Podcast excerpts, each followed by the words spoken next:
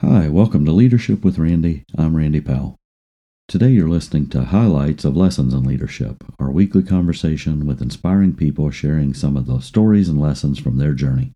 Um, my passion is how do we help these young people learn how to eat right and learn how to sleep and learn how to build connections and um, learn how to pick up uh, or read, a, listen to a podcast instead of some of that music that is just noise.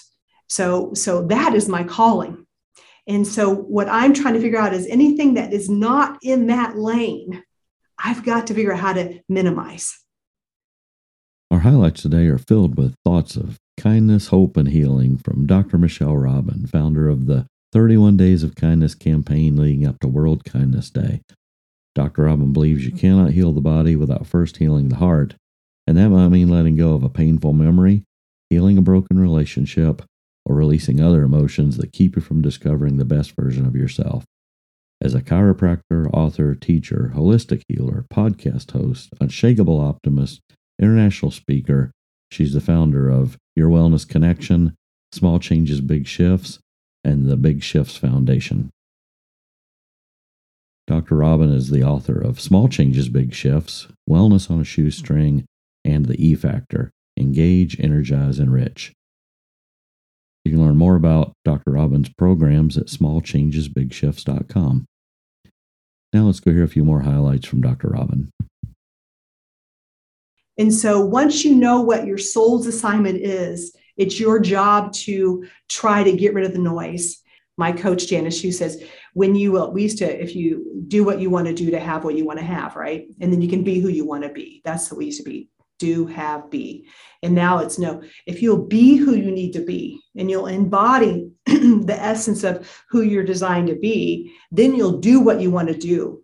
Then you'll do what you need to do to create magic in your life.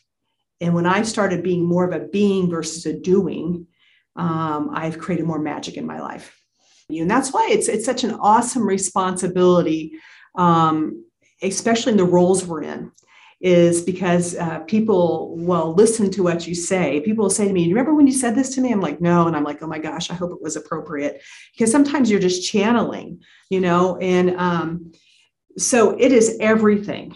You know, I believe it's maybe Jim Rohn or someone said you probably will know this that you are you are who you hang out with, the five people that are closest to you. And so if you look at who who you're becoming, you need to look at who you are hanging around what you're reading, what you're eating. If you want to become a potato chip, keep eating potato chips. If you want to become um, an asparagus, eat asparagus. And so it's not just about the mental health; it's it's it's the physical health, and that's what I love about this quadrants of well-being behind me. Is it's mechanical, chemical, energetical, psycho-spiritual, and so when you're around people that are saying you can do it, I, I have this cute little video, and um, Mike needs to come on so he can see this. Is it's actually his grandson, his two and a half year old grandson is cheering his uh, eight month old grandson who's starting to climb the stairs. Un, unsolicited, he starts saying, "You can do it. You can do it." And so we all need people around us that says that believe that you can do it. And if you look through your life, and I talk about it in my second book, The E Factor, which truly is almost like a, a biography for me, but it talks about um, three steps to vibrant health engage, energize, and enrich. And there's been so many people that have enriched my life. As I look back at the age of 55 and I look back at my teachers, and you can kind of go backwards easier than forward. And all of a sudden, you can see the people that have shown up in your life. I just was with Barnett Helzberg, which, is how I met you, Randy, through the Helzberg Mentoring Program. And you think about the, the ripples that he has impacted because he said yes. I think it's important to also um, reach back and tell people thank you because sometimes you you don't know your work matters. And we all want to matter. We all have on our forehead four letters mmfi make me feel important. I i, I believe that we come in innately kind most people the majority. I mean, I know there's some hiccups, but the majority of people come in kind.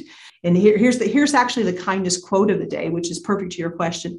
Love and kindness are never wasted. I have a saying in my office um, is when I meet our creator, whatever whatever that is for you, whatever you believe, I just want to know that I did my assignment. That's what I want to know. And that's what drives me every day to have habits. And um, there's just some things that are non negotiable. Sleep is pretty much non negotiable for me. You know, um, water's non negotiable. Being grateful is non negotiable. Everything else beyond that, uh, I don't may not get done every day. But those three things I need to get done every day for me to really show up and mentally be ready to engage in the day. First of all, gratitude. We know gratitude changes. It's like kindness, it changes your brain. Mm-hmm. Um, we know hydration, it changes the brain. Sleep changes the brain. It's how little we take care of our brain, which is also connected to our gut. Um, and that's when we look at this mental health crisis we're in. Um, people just have forgotten to take care of the brain. You know, I believe that employees no longer want to uh, come to a place where they don't matter and they're not making a difference. And so, if you can teach them to pour, to give from their overflow, people are burnt out for many reasons and as i'm giving to you today and people will say to me how do you how do you do what you do i you know got up at about 4.30 this morning had some things i needed to get done before my day really got rolling and wanted to work out a little bit um, i have as much energy now that i'll have at six o'clock tonight because eh, because i am giving from my overflow I'm not burnout. I'm not depleted because I've been fueling my mind, body, and spirit the right way. And employees uh, humanity is going to demand that we don't deplete them.